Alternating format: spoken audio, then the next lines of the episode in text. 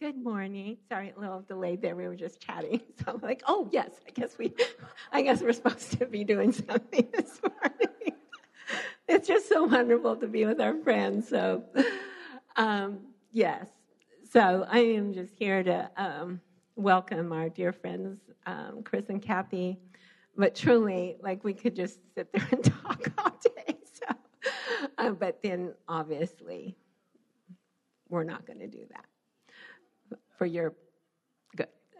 Uh, but anyway, I, whenever you're in a journey, which we are all on, right?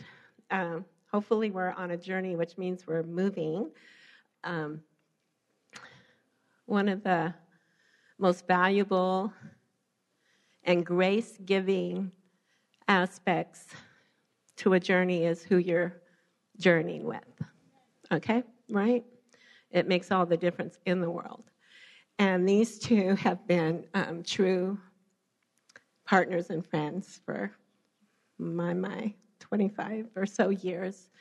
And um, it's the kind of friendship where you don't have to be with them all the time, but the moment you see them, you're just all just right back to where you were the last time you were sitting and chatting. So I just welcome them today. And um, I just felt during worship, man, I just felt like I'm just a little shaky. Um, I just felt like Jesus came in the room, and because I know He's always here, you know what I mean? We're not begging for Him to come, He is here. But I felt like He just, um, I don't even know how to describe this. I just felt like He opened up His robes to us today and kind of led us into a deeper, more intimate place with Him. And um, so I'm just a little bit trying to catch my breath from that. So I hope you felt the same thing that just that welcoming embrace of the Father and, and Christ. So it's been good. So welcome, Kris and Kathy. So good to have you here.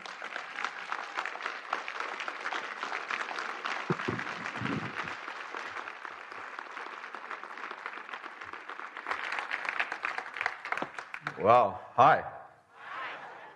The um, worship experience was amazing for me.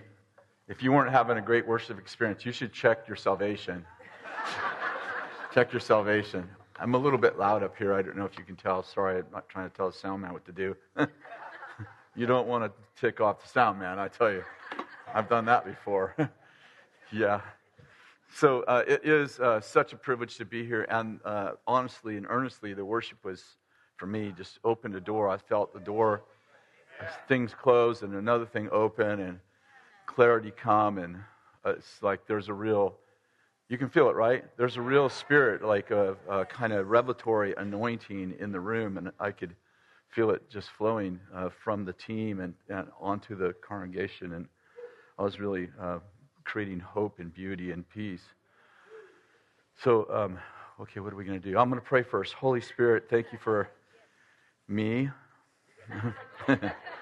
Sorry, I always have to be funny. I, I just bless what you're doing in this congregation, and I, I bless what you're raising up here, a worshiping, um, a, a, worshiping people, priests to the Lord and to the people, and uh, reformers to the to the land, to the cities. And I pray, God, for you just to open up revelation today, even as I see and, and talk and speak and for them too, that they would hear and listen and change. And we, we bless this day. Amen. Uh, let me just do something practical first, uh, so I, I, don't forget. Um, these, uh, these, there's, we have a book table back there. We actually don't have room for those books, and we haven't sold very many. So we need you to buy them, please. Even if you don't read them, like give them to somebody who will want to read them. Um, but uh, this is called Spiritual Intelligence. I, I brought this last time I was here. Uh, this is, uh, I was going to say, my uh, newest released book, but next month uh, we're releasing a book called Uprising, the uh, epic battle for the most flawless generation in history. That comes out next month. So uh, this is my last book, though. This is really good Spiritual Intelligence, The Art of Thinking Like God. And this is about spiritual intelligence, the art of thinking like God. I'm kind of trying to make the titles coincide with what you get inside now, you know. Uh, so it's a real uh, change of uh, idea. Um, who would like this? Awesome. Okay. Why don't you? Can you give this to somebody, or how? I don't know what the. I should know. I've been here, coming here for 20 years. And uh, this is, uh, I'm really excited about this book. This is Kathy's book, her very first book, and the book that we've been, you know, tormenting her, encouraging her to write for a long time The Good, the God, and the Ugly, the inside story of a supernatural family, which is basically our family. And uh, people come up to her, and maybe some of you, for years, like uh, we've been traveling for 25 years, and say, you know, we'd love to hear your side of the story. And, uh, and she's probably has, I don't know, at least 5,000 prophecies about writing a book. Okay, maybe a few less than that, but people come up to her all the time. You're supposed to write a book. I saw you writing a book. And so she finally uh, wrote a book. And, uh, and I was the editor, which is very interesting. I was the first editor. She's had, she, you know, a professional editor. But so she's writing the book, and I, I, I re, I'm reading it and editing it. And I'm like, hey, that's not how that story went. And she's like, no, that's how that happened. Uh, we actually had this. We, we actually had, we would have debates about, and then I said, well, I have that in another book, and, a diff- and it, it has different way. And she's like, well, you should get that book back and edit it. so we went back and forth, and she stayed with her story. And this is a beautiful, um, this is a beautiful book about the way that she experienced, saw, and, um, and, and um, perceived how we were moving forward in, in our life. And, it, and then she wrote lessons on each thing. Each chapter has like lessons learned and how to apply it. So it's a really good book of stories, but it also has a very powerful thread of how do you work this out in your own family. Who, who would you? Cool. Look at all the books we're going to sell today. This is so encouraging. You want to pass that to someone? Thank you. Um, okay, we already prayed, right? Yes, we did pretty cool. We uh, last week, I, I just, it's not relating to anything I'm doing today, but last Saturday, Sunday night I preached, and after I preached, the preach wasn't that great, but I started to give a few prophetic words, and I had this picture while I was preaching, which was really disturbing me, which was one of the reasons why my preaching wasn't, well, at least I have an excuse, why the preaching wasn't so good. I kept having this reoccurring uh, vision of people being hit by lightning. And I'm like, I wonder what that means. So at the end of my preach, I said, Hey, has there anybody here been hit by lightning? There were 600 people in the room, and I thought, huh, probably, you know, probably not. Two people stood up. They'd both been hit by lightning. What are the chances? And I didn't know what we were supposed to do with it. So I thought, you know, do you have problems from being hit by lightning? Do you have like ongoing problems? And they both said, no, we're fine. anyway, so I gave them this prophetic word about being hit by lightning. But I just thought it was so funny that the two people in the room had actually been hit by lightning. Like, how many of you have been hit by lightning? Anybody in here?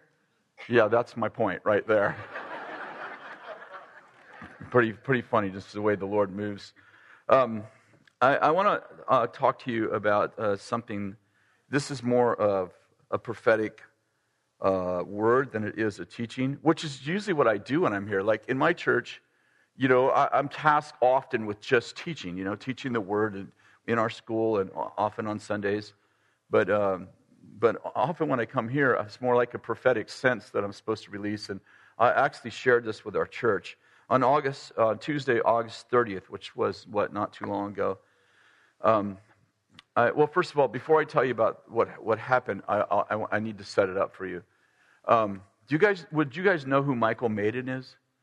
Okay, I, I didn't either two years ago. Anyway, he's a prophet that has a, a church in Arizona. And a really powerful man. We've brought him in now three or four times. You guys should have him in, by the way. He's incredible. He's incredible preacher, incredible uh, prophet. He actually gave us a prophetic word uh, two years ago that um, he, from the podium, he said, I see a man, he's a, he's, a, uh, he's a businessman, he owns a tech company, and he's going to buy you a building and he's going to give it to you for, your, for everything you do that has to do with technology. And a year later, we were negotiating, Bethel was negotiating for the old Shopko building in our town, which is 132,000 square feet. It's been closed forever. One of our guys said, Hey, we should go buy that for our online schools because we have now this huge team. We have 800 students online just in one school. We have 500 students online in another school. And, uh, and so it's, our team's growing and we've got no place to put them. And we're building a great big building, but that's like four years away. So anyway, we were negotiating back and forth, and basically nobody wanted to sell to Bethel because Bethel's taking over the town. And, and one of our guys said, "Hey, you know, we should have someone, you know, like buy this in their name, and and then we could rent it from them, or lease it from them, or buy it from them, because we were." Anyway, the short story is, we talked to this business guy. We didn't even remember the prophetic word. Nobody remembered the prophetic word. It was actually done privately uh, in another meeting that I wasn't in. And so uh, the businessman, I'll, I'll shorten the story. This tech business guy who owns a tech company bought the building, said, I'll lease it to you for 10 years, then I'll give it to you. And so that just happened. Like we just bought the, he just bought the building, just gave it to us. And then uh, right after he gave it to us, a month later, Bill finds this prophetic word that Michael Maiden gave to us that said, someone, a tech guy is going to buy a building for you and give it to you, which happened exactly one year later. So, I mean, and this, this, this guy's super prophetic. Anyway, uh, that, I just made a short story long. Jeez, this is what preachers do, right? So, uh, Michael Maiden's story is, is that he had a church in Arizona. This is like 15 years ago. It became a mega church, 6,000 people. Start, he planted in his home, grew to 6,000, 7,000, some thousands of people. And, uh, and then his uh, CFO embezzled millions of dollars and the outcome of that, and I will shorten the story, the outcome of that is he lost his entire church. Media went after him, he lost his reputation, lost his church. And down the street from him was another megachurch. And that megachurch pastor hated Michael Maiden and used to use him in his sermons all the time for like 10 years. And so, anyway, so Michael Maiden lost his church, was kind of in the wilderness, trying to figure out what to do with his life. And the Lord told him, I want you to start again. This is, uh, this is like, I don't know, five, eight years later. He starts a little church. It grows to 1,200 people like overnight. And the building that the, um, and then the guy, the guy who was preaching against him down the street that had also this huge, beautiful building, that guy, I, I, he, uh, he retired. And when he did, the, the church that ha- was in that building gave Michael Maiden the building. And Michael Maiden brought that guy back that preached against him, built a plaque to honor him, honored him in front of what was left of his congregation, and they reconciled their relationship after 15 years. So I had just gotten back. Uh, I, I, said this happened August 30th. I had just gotten back the week before from the building. See, I mean, first time I had actually preached in his building, this beautiful building, and, and he reiterated the story, which I'd kind of forgotten. And I was like, man, this is amazing how God, you know, how God just takes, he just takes crap and he just uses it to fertilize our dreams, you know? And he just takes Saul's and he turns them into Paul's. And, and, and, and I was really impacted uh, by, by his story, it, much better than he, when he tells it, obviously, when I told it. And, and I was laying awake uh, the night before this on uh, 29th of August, and I was laying awake and I was just thinking about, you know, um, how beautiful his story is. And, and as I've got to know him, how, how, how it's impacted him, how he was in the wilderness just wondering what he had done wrong. And, and by the way, the guy who embezzled the money was his best friend in high school. And so, you know, not only was there, uh, you know, an offense, but it was a, a broken relationship, a distrust, a, a, Judas situation, if you will, brokenhearted. Um, and um, anyway, so the next morning, I woke up uh, about five, and as soon as I woke up, this phrase, I heard this phrase, I heard the Lord speak this phrase to me Give me your ashes.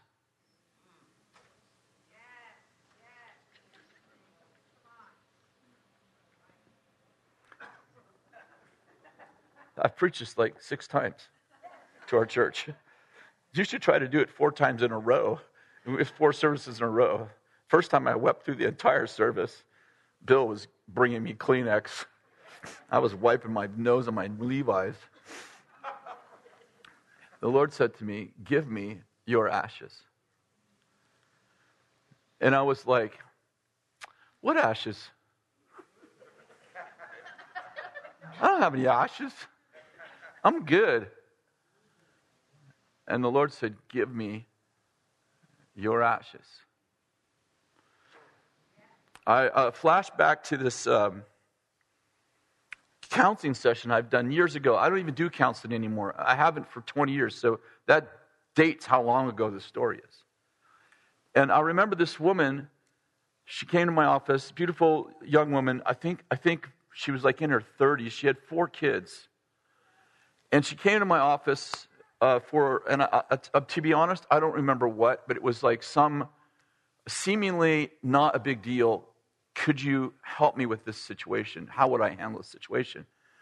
And uh, when she sat down, I did. I hadn't. I ha- didn't know her, and I kind of did a little interview, and I found out that her husband, who they have four kids, right?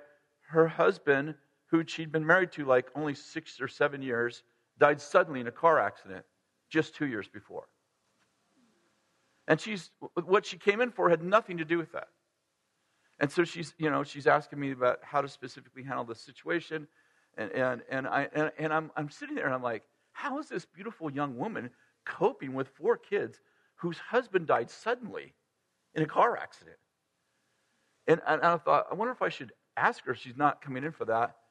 And finally, I just looked at her and I said, uh, Hey, we'll talk about that in a minute.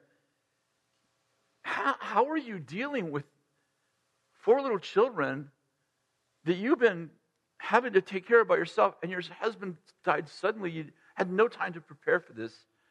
And, uh, and, and I said, You know, Jesus said, Blessed are those who mourn, for they shall be comforted.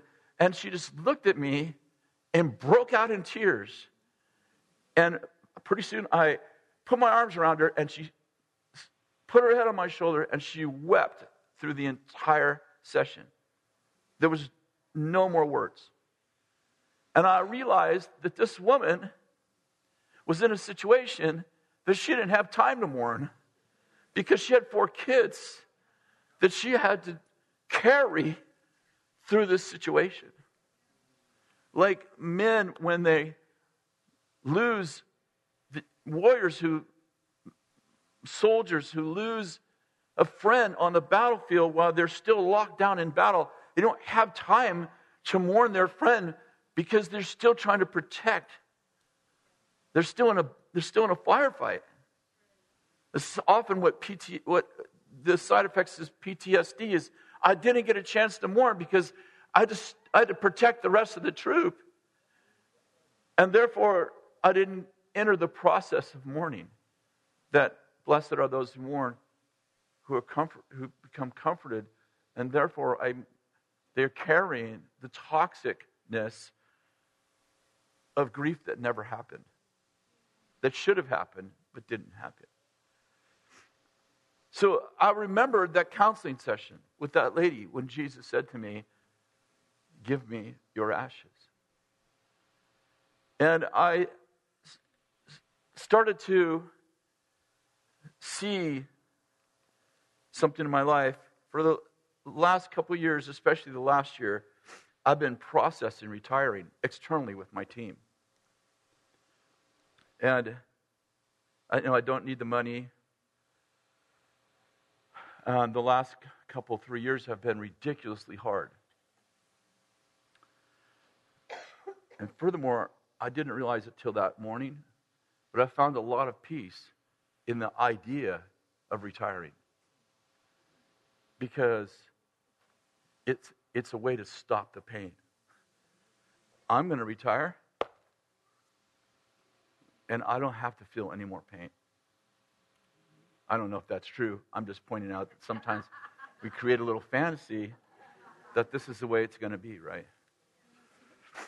And I had just come off a vacation, sort of, like two weeks of sort of vacation. You know, it's hard to be on vacation when all of these crazy things are happening. So my team still accessed me five times in 14 days, but I was sort of on vacation. But while I was on vacation, it's the first time I've like, huh, took a breath. We have a little farm. I drove up to the farm almost every day. Just sat in the woods and thought, could I do this?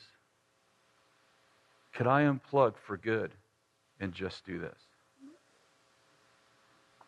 And some days I would be like, this is amazing. I could do this the rest of my life. Sit in the woods, listen to the birds, Worst problem is they crap on my windshield. This is, I could live like this.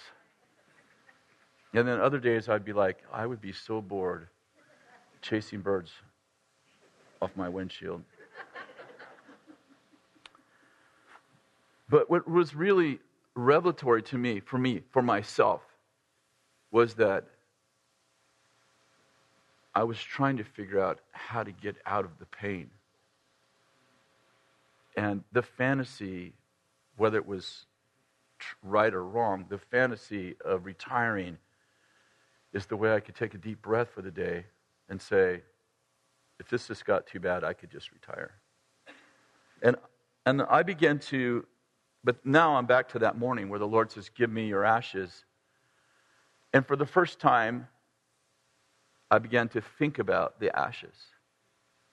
You know, several years ago, a few years ago, Kathy was diagnosed with Parkinson's.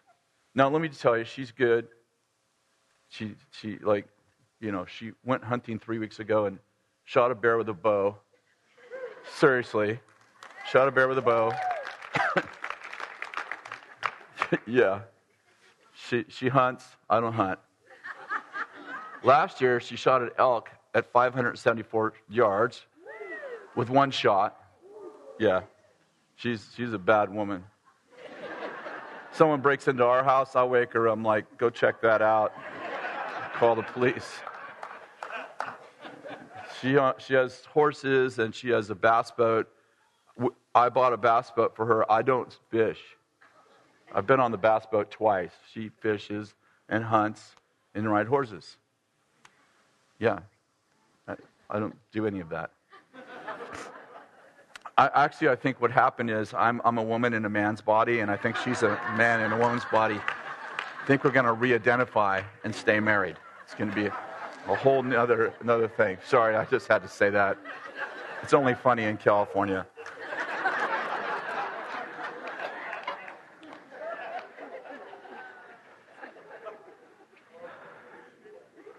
Ashes. Ashes. You know, obviously, you guys know this really well. COVID 19 was, a, was hell. Um, our students, we, we had 2,600 students, and six weeks before they graduated, our governor decided to, that we couldn't meet in a building. We had to meet online, but we didn't have an online platform. And so, you know, our team scratched together an online platform. We literally had five days. This is Monday. Our governor announced it on Monday, and by, and by Friday, we had to have some kind of online program. And their graduation was driving through the parking lot and getting handed a, yeah, which was really difficult for me. It's one thing when you come from knowing that, it's another thing when it happens in, in, the, in the middle of some of those students had been with us three years and we handed them in a car. And, you know, they were from 72 nations. And our school went from 2,600 students to, 1,000, to 1,600 students the next year. And um, just for you guys, just, just so you kind of get like I'm oversee all finance, and that's 5.5 million dollar difference in one in, in three months. I don't know how you navigate that. Shut down all of our events, all of our services. It was hard. Then I gave this beautiful Donald Trump word. Just to make sure we keep the activity going. Turned out not to be accurate. And then after that, I mean, in the midst of all of that, while all that was going on, we had the racial justice, uh, you know, situation, and uh, we had 37 of our staff were black, are black. They didn't change to white; they were still black. They're identifying as black. Also, I just want you to know that. I'm sorry, I got to get off of that. I'm going to get killed for that statement. Just trying to be funny. But some of them could not leave their homes. That were so traumatized, they could not leave their homes.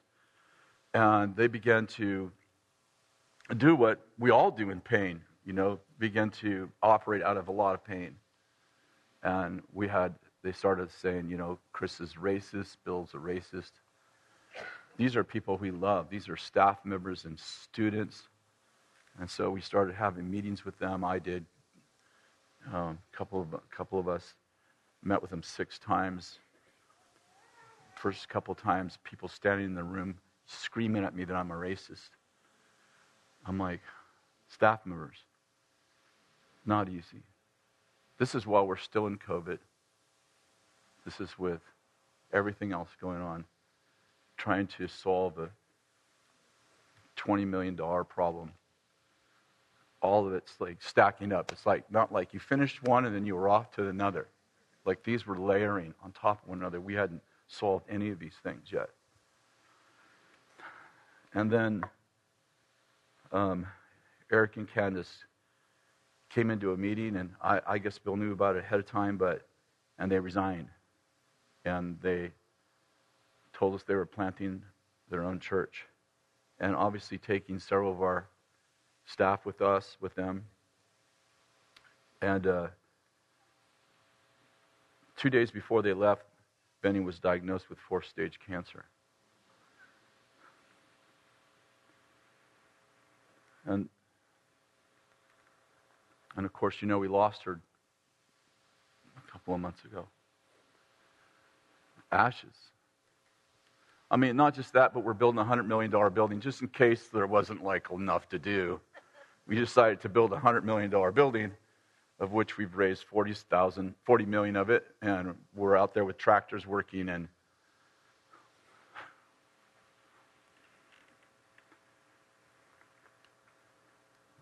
And the Lord said to me, Give me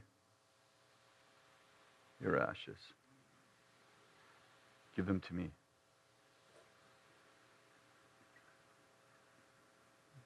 So that morning, I laid in my bed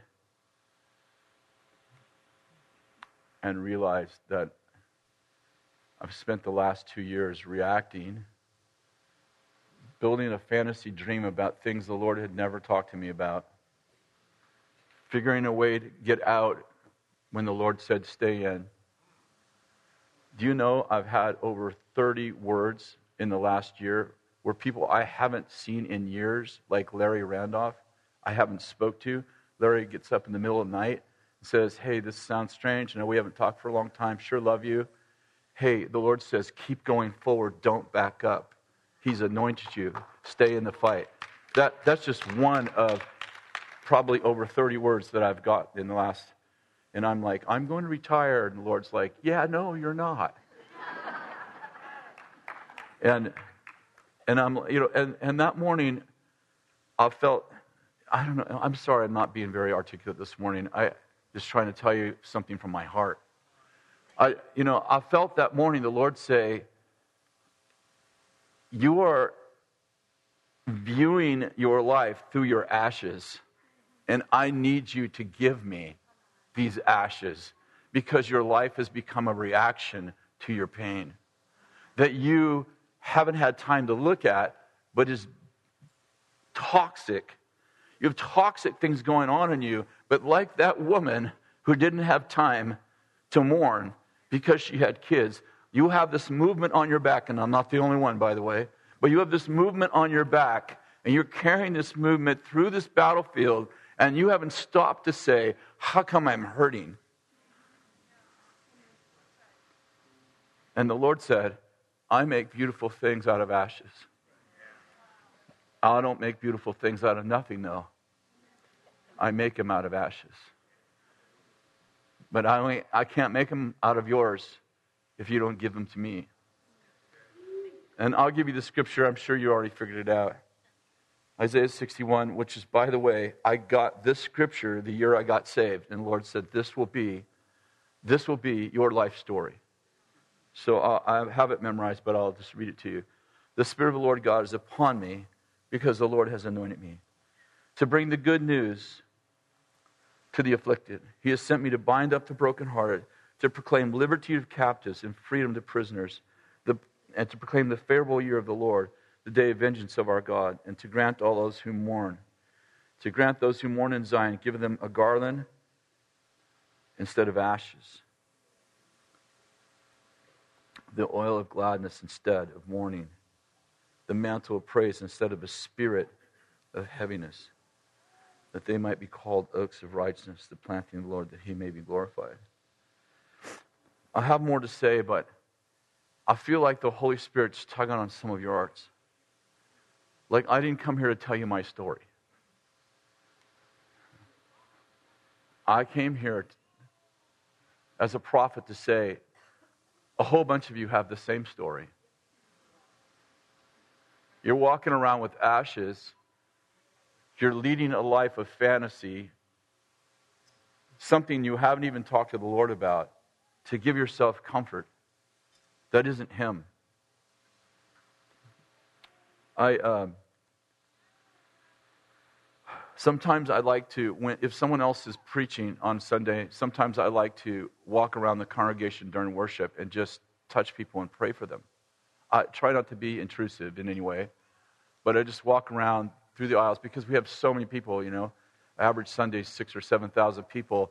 But I love people, but we don't actually get to even touch people. So sometimes I just like to walk around the congregation. Morning. Just, hey, good to see you touching them. Well, I was doing that on a Sunday morning. This is about seven or eight years ago, maybe longer. And I was walking along among the congregation, and I was just touching people who were on the end, end seats on their shoulder. Good morning. God bless you. And, uh, and there, was a, there was a gal in our church, her and her husband. They've been there forever, before Bill and I got there. They, they're older people, and they've been pillars in the church forever. I don't really know them just by name and the fact that they're, you know, you always see them sit in the same seat. They get there early. You know, they're just, they're just like quality people.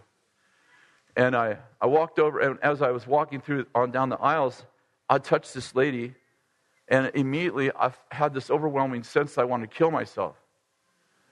And I'm like, well, that's really weird. You know, I'm actually doing better than that today. And uh, it really startled me, like I wasn't expecting it. And by the way, I wasn't doing like prophetic discernment. I was just encouraging people, just blessing them. And, and so I, I passed her up, and, and, and then I was blessing a few more people, but couldn't get out of my mind how odd that was. Like it was seemed immediate and it seemed localized. So I thought, well, I'll just make another pass and come back and see if I have the same experience with the same person. So I just kind of went around again and tried to not be super awkward. And, and came back, and I was just blessing the person behind her. Everything was good. And, and I touched her, and immediately I had this overwhelming sense I wanted to kill myself. And was so awkward because of who she is. It was so awkward. Like, I don't know her well, but she has a reputation, her and her husband, for being super stable, several kids, been here forever. And so I'm like, wow, what do I do with this? This is so weird, so awkward, and the time is so awkward. So I, I just leaned over to her and I said, How are you doing? And instead of saying the normal fine, she said, What do you mean? What do you mean? She whispered, What do you mean? It sort of startled me that she didn't say fine. And I said, Well, well, when I touched you, you know, when I, when I put my hand on you, I had this overwhelming sense that you wanted to kill yourself was super awkward. And she broke out in tears and started crying uncontrollably. And her husband, of course, this is all whispered, right? Her husband looks over at me like, I don't know what you're doing, but this better turn out freaking good, or you and I are going to go outside and have a conversation about this. And so she is, I won't say she's wailing, but she is, she is weeping. And so I, am kind of like, oh gosh, I didn't know that was going to happen. So I said to her, let's pray. So she said, all right. So I, I, I put my hand on her, I prayed for her. And I, then I whispered to her, like, how long has this been going on? And she said, for six months. For six months, every day, every waking minute, I have this overwhelming sense I'm supposed to kill myself. So, okay, let's pray some more. So we prayed. I said, Did something happen to you six months ago where something got so bad, you just said to yourself, if this gets any worse, I could kill myself and be out of this pain? She looked at me. She said, That's absolutely what happened. I said, Really? She told me this story about her grandson, who she's really attached to, who ended up in this huge mess. And she said, And the pain's been so great.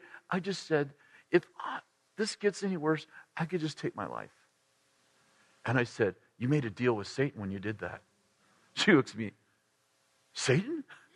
I said, No, I, I mean, not on purpose, but instead of reaching out to the Prince of Peace, you said to the Prince of Darkness, Come and take my life so I can have peace.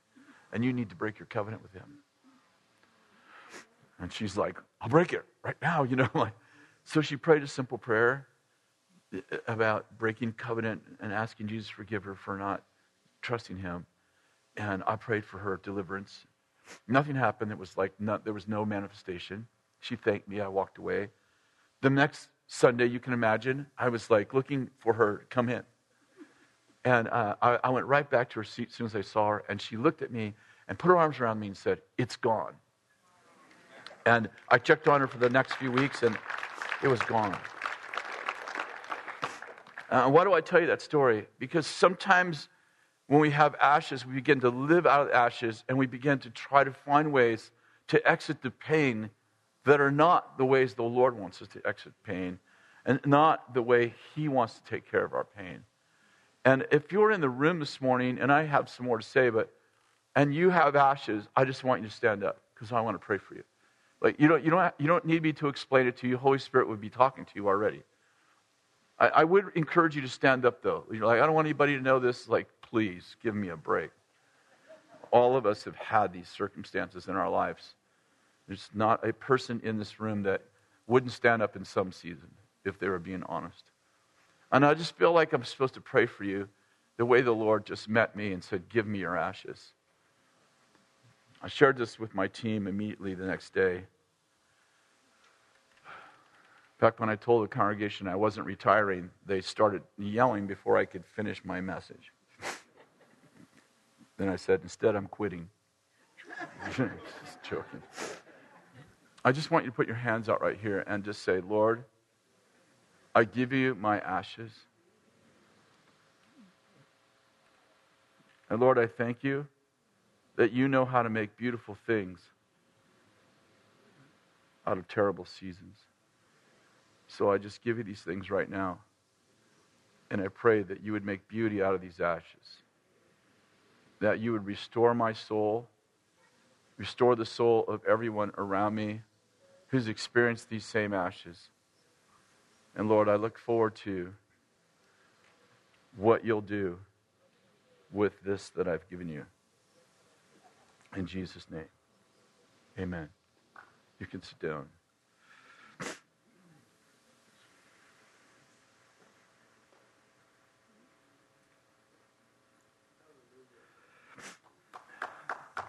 Good word, actually. You know, Romans 8:28 says, "We know that God causes all things to work together for good for those who love God and are called according to his purposes. Know that God causes, help me. What does he cause? All things. God causes all things to work together for good. He doesn't cause good things to work together for good, he causes all things to work together for good. For those who love God and call according to his purpose. Ephesians chapter uh, 2, verse 10 says this For we are his workmanship, created in Christ Jesus for good works which God prepared beforehand so that we should walk in them. Let me just take it piece by piece. For we are his workmanship. You probably have heard this. The word workmanship in the Greek is poema. We get our word poem from it. We are the poem he is writing, created for Christ, in Christ Jesus for good works. Here's the important part for us this morning, which God prepared beforehand, which God prepared beforehand so that we should walk in them. And what I'm getting at is this in uh, Ephesians 1, it says that we were chosen in Him from the foundation of the world. And I'll probably share this here before, but I think in light of what I'm sharing, what I'm realizing this is that before God created the, work, the worker, He created the work. He specifically created the work before He created the worker. So it's a little bit metaphoric. Follow me for a minute. He didn't make you a sports car and give you a dump truck responsibility. Are you with me? He, he, didn't, he didn't make you a sports car and then assign your destiny to be something that you had to have a 16 wheeler to fulfill. I'm pointing out that he actually created the work and then he goes, okay, what does the worker need to, what's the gift mix, the call, the personality, the, the, the destiny, even the ethnicity? what is the what does the worker need to look like to be successful at this work? Right? And then he created the worker so that they could be successful in the work that he provided the work before he made the worker. Are you with me? In other words, I always looked at, like, uh, looked at it like this He created me, and then He gave me a purpose. No, He actually created the purpose, and then He made me for the purpose. For example, Jeremiah chapter 1, you, you know, prophets in the Old Testament didn't have the greatest life. And God was said to Jeremiah, I've called you to be a prophet to the nations, and, Jer- and to raise up and to tear down, to build and to destroy. And Jeremiah says to God, I'm not a prophet, I'm not good at this. And God says, you know, these are famous words, been repeated many times. How can you not be a prophet? Before you were formed in your mother's womb, I knew you. And before you were before you were conceived, I called you to be a prophet to the nations. In other words, God's saying, Jeremiah saying, I have no gifts for this. And God says, How could that be? Before, uh, before you were formed in the womb, I already knew you. He's not just saying, like, yeah, I knew you were Jeremiah. He's like, I knew who you were, and I created the purpose before I created you. So how could you not be a prophet? And God's, you know, frustrated with him. And then God gives him a little exercise just to encourage him. He says, Look out the window and tell you what you see. And he says, I see an almond branch. And God goes, See, you're a prophet. because the word almond and the word see are synonymous. He said, I see an almond branch, and God goes, See, you see. see, you can see. Another word for almond in Hebrew is watch. The word almond and watch are directly related. And God's like, See, you watch. Jeremiah's like, I'm not a prophet. God goes, See, you watch. See, you can see. I'm just pointing out that God uses all things for good. He doesn't cause all things, but He works all things out for good.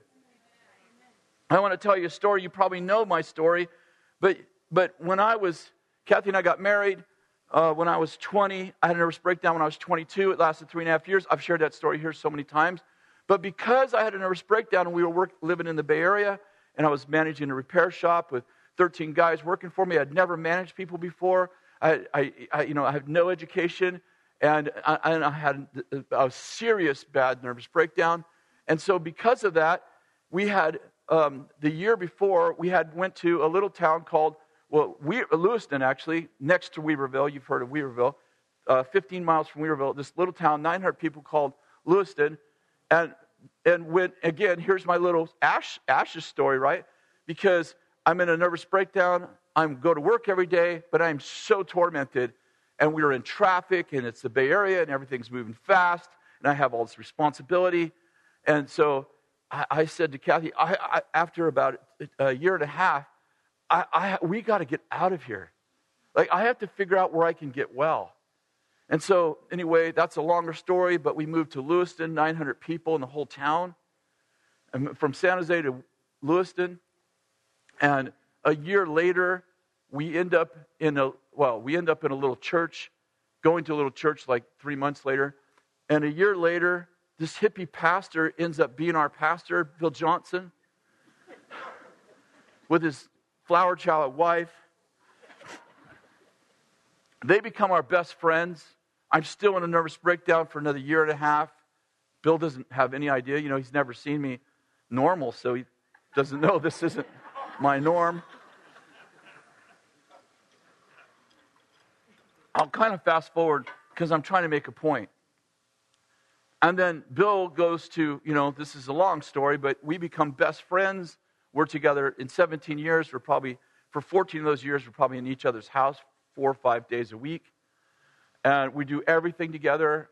We're inseparable. I travel with Bill when he's traveling. Our kids date each other. We thought we were going to be Johnsons, but to no avail. And, um, and then Bill obviously comes to uh, Bethel, and two years later, he invites us to come to Bethel and we to start the school of ministry. We have, at the time, we have uh, four businesses, and we sell our business, and we come to Bethel. We, uh, uh, the, the escrow was forever. That's another story for another time. The escrow was forever, 18 months. It goes on so long, we have to get to Bethel so we can start the school. So we let our managers manage this, the auto parts stores we sold. And we come to Bethel, and we're there one month, and the company that bought us went bankrupt. And so instead of having about $200,000 to live on for two or three years while we build the school ministry, we now owe $1.8 million. So not only do we not have money to live on, we actually owe $1.8 million. And so obviously we're going to leave. We, we, like there's, oh, by the way, I didn't tell you this part. Bethel didn't agree. We agreed to not take a salary for the first year. And then, when, and then as soon as we, uh, the school ministry was going, we took $1,000 each. So we each made $1,000. And we lived in a little apartment because that's all we could afford for $2,000. And then obviously, obviously it gets worse than that. And so we go see the, I, I went to see Bill and I said, we, we have to go. We're going to go bankrupt. I'm not going to be able to stand in front of a congregation when we owe people in the congregation. We, this is terrible. And so we we need to leave and go back to the business world so we can make enough money to pay all this debt off. We had lost our house. We lost our house. We lost everything but our two cars and our furniture. And so, and I said to Bill, I, I need to tell the board. So that Tuesday night, went to see the board. I told him the whole story. This you're getting not the story. I, I gave him the whole story, a 30 minutes long story of how this all how it all happened, and said, you know, we get oh 1.8 million dollars. We need to go back into the world business world. We're, we're going to bankrupt. I can't be a pastor and bankrupt. And one of the elders, a really quiet guy, stands up, and he said, "Hey, I don't want you to leave. Um, I believe God's going to do a miracle. Would you not bankrupt for six months? And would you and would you just trust me? Trust the Lord. He said, Would you trust the Lord? And I said, I have no faith for that. And he said, I do. And I said, Well, what's six months? I said, All right, we won't bankrupt. And he said, and he said, not only that, but when families in trouble, they don't leave, they get closer. What he said. So, you know, I'd already told Kathy I was going to go tell the board we're, we're leaving. So, anyway, I said, okay, we'll trust you. I'll trust your faith because I have no faith for this. I said to him, I have no faith for this. And he said, fine, trust my faith. So we trust his faith. And two months later, we were forgiven 900,000 of it. And the, long, the, the longer story is over three years, it was all paid off or forgotten. I mean, forgiven. So we got completely out of debt in three years. But here, here's the big point. If I didn't have a nervous breakdown, we wouldn't have went to Weaverville. If I didn't go to Weaverville, I wouldn't have met Bill Johnson. If I didn't meet Bill Johnson, I wouldn't have gone to Bethel. And if I wouldn't have gone to Bethel, I wouldn't have started school ministry with a bunch of other help. And if I didn't do that, nobody would know who I am. I'd still be selling auto parts and fixing cars. And it all started because I had a nervous breakdown. And what I'm getting at is God doesn't take good things work out for him. He takes all things. And what I'm getting at is if I didn't have a nervous breakdown, which God did not cause, I would have never met Bill Johnson. I wouldn't be speak, speaking to you. You wouldn't know who I am, and I would never have been in this church had I not had a nervous breakdown. But God knows how to take my ashes and make something beautiful. Are you with me? And the I'm supposed to be okay, I'm just making sure. Joseph in the Old Testament has a dream. He's going to be a ruler. You know the dream. Mistake is he tells his brothers, right? Who are already jealous of him. Like this is a typical dysfunctional family, right? And I, I, I want to, I feel like I'm supposed to say this. I woke up with this thought, which I don't know who this is for, but it's another all things. Do you know that Israel, the nation of Israel started with Jacob? Right? Who wants to marry Rachel but ends up with Leah? And then he gets Rachel on the side. And then Rachel can't have kids, so they So he ends up with two wives in whom he only loves one, and two mistresses who, are, who he's actually having kids with outside of covenant. Are you with me? And they don't even like each other. And out of 12 sons and one daughter, 13 kids he has, God goes, I can make a nation out of that. And some of you like, I was married and divorced and God can't use me anymore. I'm like, you're kidding. You freaking used Jacob, changed his name to Israel, had an encounter with God, brings about children, completely dysfunctional family, completely dysfunctional family their whole life. They don't get along. Their wives don't get along. The mistresses hate each other. And God goes, That's a great start for a nation. And I'm just pointing out that God uses all things, and you're like, Oh, you don't know my story. Yeah, but I know my story. And I know, I know stories in the Bible where God blesses a nation. God's like, this is the nation I love. I'm like, Lord, have you noticed things behind the scenes aren't so, aren't so cool? Not so good, Lord. And Lord's all, I use all things together for good. And do you remember that God has an encounter with Abraham? And God says to Abraham, You're going to be the father. Going, your name was his name was Abram. Your name is going to be changed to Abraham. I'm changing your name to Abraham for but Abraham means the father of nations from this day forward, because you are going to be the father of nations. And then he says to Sarah, Sarai, your name shall be Sarah, for you shall be a mother of many nations. Okay, fast forward with me, right? So then, so then Abraham has Isaac, Isaac has Jacob, Jacob has 12 sons, right? One of them's named Joseph. Are you with me? Jacob loves Joseph. He favors him. He makes him a multicolored coat. Follow me. He makes Joseph a multicolored coat and he favors him. And his brothers hate him. And the more his brothers hate him, the more his father seems to favor him, which creates a very dysfunctional ecosystem to the point where they all want to kill him. And then Jacob has a dream. And Jacob is like, I don't know, dude, what are you thinking? Jacob has a dream about his brothers bowing down to him. At the time, he's the youngest brother, right? He's, the, he's 11th brother. Eventually, there's a 12. But he's 11th, and what's the first thing he freaking does? He comes out of the bedroom and tells his brothers, had a dream last night. Want to hear about it? Like, this is a typical sibling rivalry, right? Ha, na, na, na, God told me I'm going to rule you guys. And his dad's like, you know, shut up and stop behaving like that. And then he has another dream, and he comes out the next day and goes, Hey, I dream about you, Dad. You guys were bowing down to me too. And it says his brothers hated him all the more. Right? They hated him all the more.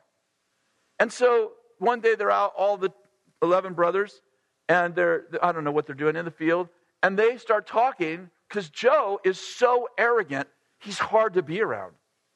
Like, right, this may, may make a really good point here. He's called by God, but he's super arrogant. Like, this is not the guy that you and I would even want to be in charge of anyone. Because he's like, nah, nah, I'm anointed. You guys aren't. Ha ha. And he's just antagonizing his brothers. And so they just get so fed up with him that they go, let's kill him. And they make this plot to kill him, right? And they throw him in a pit. And then Reuben, the oldest, goes, oh, we can't really kill him. And then they see uh, some Egyptian slave traders They go, hey, let's make some money on him. Let's sell him. Oh, that's a better deal. Well, how are we going to, what are we going to say to our father? Oh, I got an idea. So they take this coat, they steal this coat, they kill an animal, and they put blood all over it. And they send it to their father, and they send Joe into slavery. Right? Not going good. But what they don't understand is what's actually happening in the third heaven. Because Abraham had an encounter with God in which God said to him, You are going to be the father, not of Israel, of many nations. Joseph has a dream about fathering nations.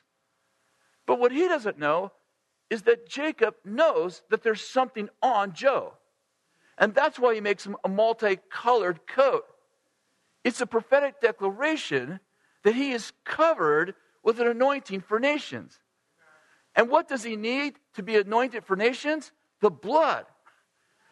So his brothers put the coat in blood, not understanding that they just anointed the very one that they despise. Are you with me? They don't know. They just anointed him to be the leader of nations in which they despise. Joe goes to, you know the story, he becomes a slave to Potiphar, the right hand of uh, Pharaoh, and he serves there, and then he gets accused, falsely accused, of rape. Are you with me? He's falsely accused of rape. And that means he has to go to prison. And so he gets he goes to a blue collar prison, right? It's a blue collar prison where the king sends all the people who've defied the king. So this is like, like not a normal prison. This is a prison where all these prisoners are all people who've defied the king. And he's in prison, but the Bible says, but the favor of the Lord was on him, and he was a su- successful man. And what happens? Except for the king sends two guys to prison the baker and the cupbearer and they have dreams. and what's the one thing Joe does know how to do? Interpret dreams. He interprets the dream for the cupbearer baker and the baker, uh, cupbearer and the baker, right? He says to the cupbearer, "You're gonna be, you're gonna be restored," and to the baker, "You're gonna die." And then he says to the cupbearer, "Hey, when you get restored, remember me. remember my great ministry." he goes, you know what happens? They immediately, it happens just as he said. The king calls them in, judges the baker, kills him, restores the cupbearer, and the cupbearer totally forgets Joseph. Until Pharaoh has a dream. And Pharaoh has a dream of fat calves and skinny calves. You know, I'm just making this short so I can finish on time. The cupbearer, I'm sorry, Pharaoh has a dream. Now, think about this Pharaoh doesn't know God. Pharaoh's a polytheist, meaning he believes in multiple gods. But he has a dream, and he is so convinced that the dream has something to do about his future that he is obsessed with the interpretation of the dream. Follow me. God just spoke to a man who he doesn't, who, who the man doesn't know God. But God has a way of saying it in a way that you know that this is divine, even though you don't know the God who gave it to you.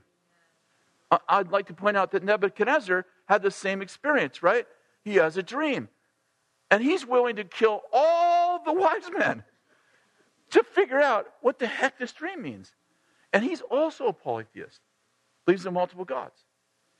So the king, I'm, I'm sorry, now we're back to Pharaoh. Pharaoh's obsessed He's like, got to find the dream, got to understand the dream, what's going on with the dream, got to have a dream. And he's like, he's just like, he's OCDing over, I got to figure out what this dream means. And the cupbearer remembers. Oh, a couple years ago, met a dream guy, had this dream class in prison. It's totally accurate. And the king's like, get him for me. Joseph shaves, inter- interprets the dream, and you know the rest of that story. He comes the right hand to Pharaoh, and as a matter of fact, it goes on to say uh, in the 45th chapter, verse 8, Joseph is now talking to his brothers who he reveals himself to. And he says, I have become a father to Pharaoh. You need to come into the nation for I have become a father to Pharaoh. Let me just close the loop for you. Abraham, you're going to be the father of many nations. Who was the first person to ever fulfill that? It was Joseph. How did Joseph get there? Through a ton of hell. If Joseph's brothers weren't jealous of him, they would have never sold him. If he didn't get sold into slavery, he would have never met Potiphar. If he didn't specifically offend an official of the king, he wouldn't have been in the king's jail. If he wasn't in the king's jail, he wouldn't have met the cupbearer. If he didn't meet the cupbearer, he wouldn't have interpreted his dream. And if he didn't interpret his dream, he wouldn't have an opportunity to interpret Pharaoh's dream. And what I'm getting at is that God uses all things. And what I'm getting at right now is you might be in prison. Your story may be I'm in prison, I don't get this. You may be falsely accused and going, What's going on? How is this happening? And yet, what you don't understand is that you're on this journey to fulfill your destiny. And God goes, No, you don't understand all things. God, I have nervous breakdown. God, I don't understand this. I'm married one year. What's happened to me? I- am losing my mind. Demons are visiting me. God's go, I got all this worked out. But Lord, you don't understand. No, you don't understand. You don't understand. You got to get desperate enough to end up in a little town.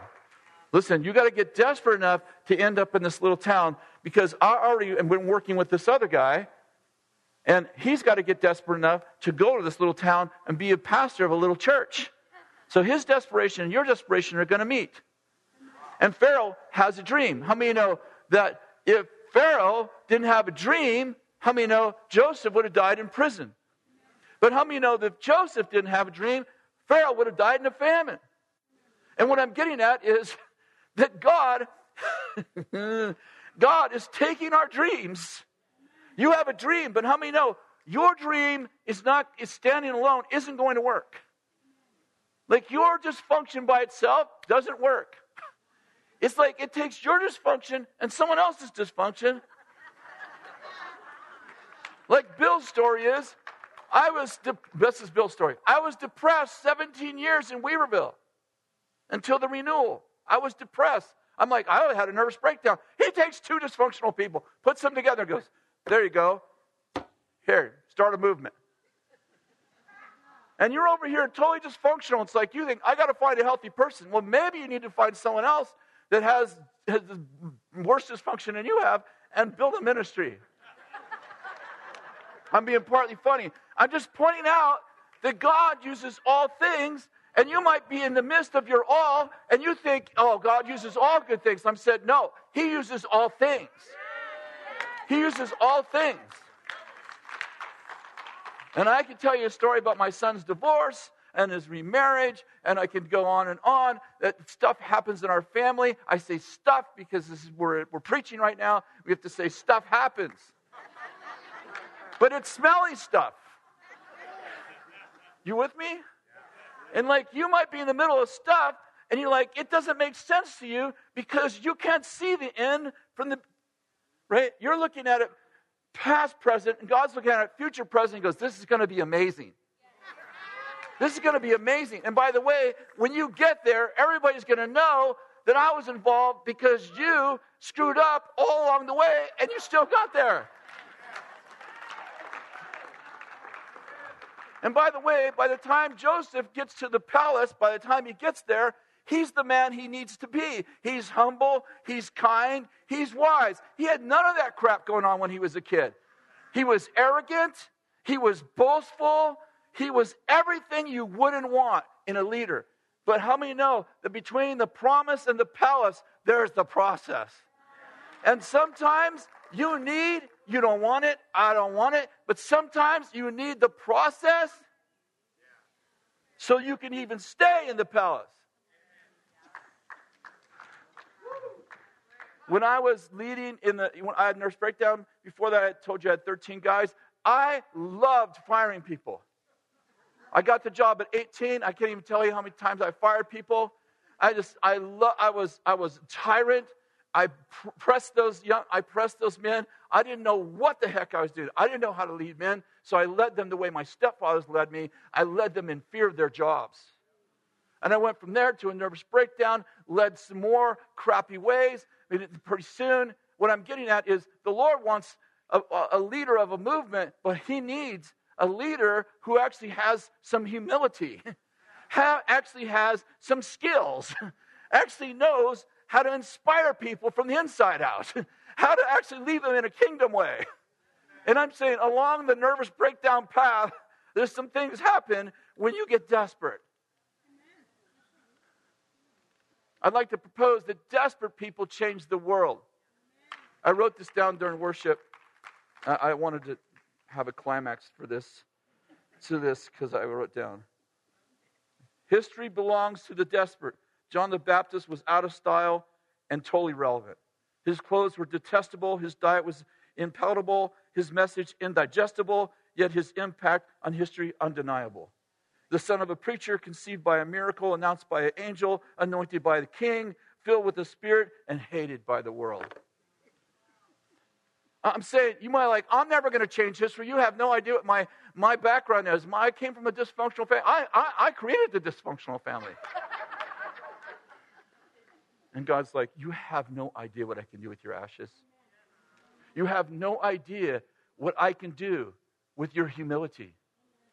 You have no idea what I can do with an untalented, ugly person who can't sing and don't can't preach. You have no idea what I can do with you. Stop telling me you're going to retire. It's a metaphor now. Stop telling me you're going to get off this train. You ain't getting off this train till I'm done with you on this train. Stop telling me you're going to quit Pharaoh. Stop telling me you're going to leave Potiphar. I got a plan how you're going to leave. And it's going to turn into promotion. Stop telling me you're going to get out of this prison. You're going to get out when I tell you you're going to get out, and you're going to get out the way I say you're going to get out. You are not your own person. You are a slave to me, and you will behave as such. This is a message that we all need. I don't know what your problem is, but if you don't have one, you don't have a purpose. I'm so sick of Christians who are so plastic. How you doing, bro? Oh, I'm doing. Everything's great. Everything's great. You're not doing anything if everything's great. You're not responsible. I mean, you might be doing great, but if you love people, then you mourn with those who mourn. It's like if you have enough people around you, you always have a problem. You know, there's there's 10,000 people in our church. How you doing? I don't know. How are they doing? Every week they're in a crisis. And my job is to love them in their crisis. It's yours too. One of the signs of love, right? Suffers long. So, I mean, we are in this process that I may be having a wonderful year personally, but I am connected to a body. I might be the nose and I'm, I'm good, everything smells great, but I'm connected to the toe. If the toe's infected, I still feel the pain of the rest of the body. And this is our plight. This is our job. This is who we are. We were born to be more than conquerors, which means we're supposed to have things to conquer. So I'm going to pray for you all. Why don't you stand up again? You're like, you already prayed for us once. I'm, like, I'm praying for you again.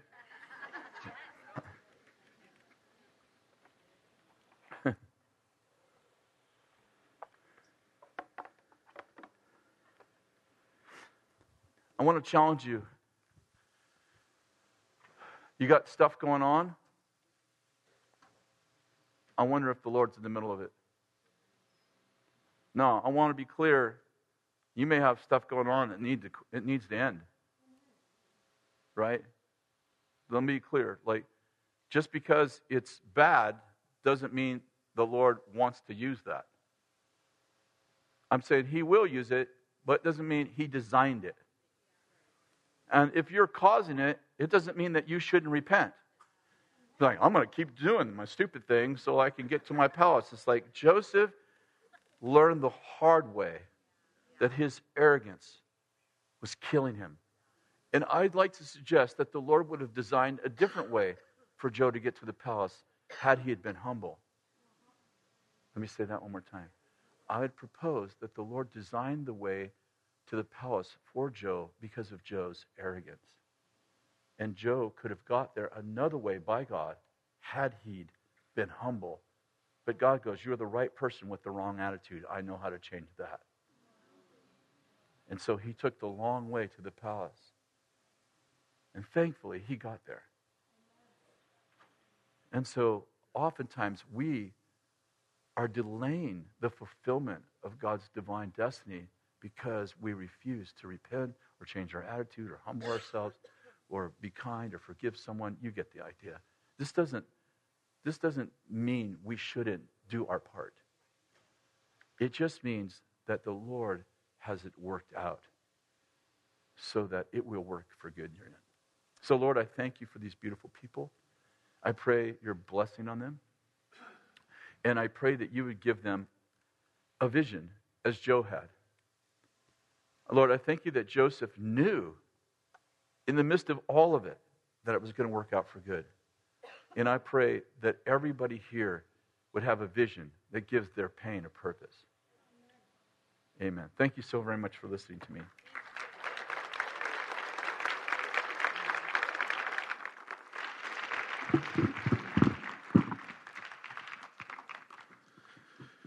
Yeah, you can have a seat real quick.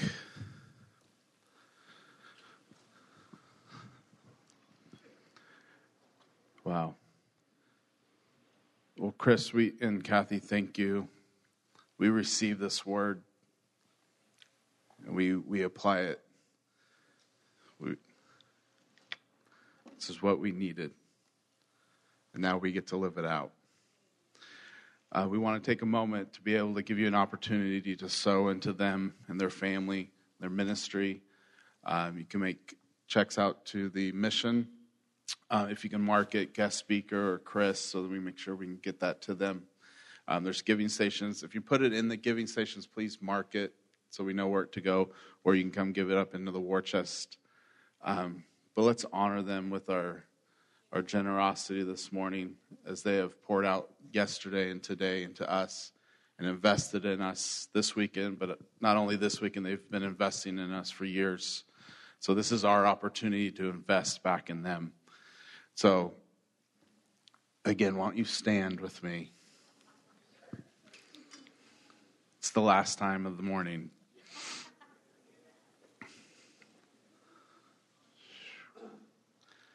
So, Jesus, we receive this word. We receive it from the prophet and we apply it to our lives. Teach us how to live this out.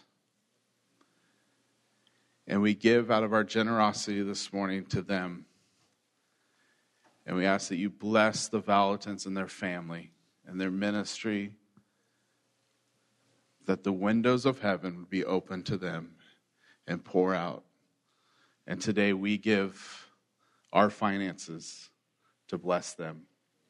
In Jesus' name, amen. If I could have the ministry team come on up. So you are free to give in the giving stations or online or up here. If you need prayer this morning, the ministry team will be up here to pray with you. Love you. Have an amazing week enjoy the awesome weather today. And we'll see you next Sunday. Don't miss it.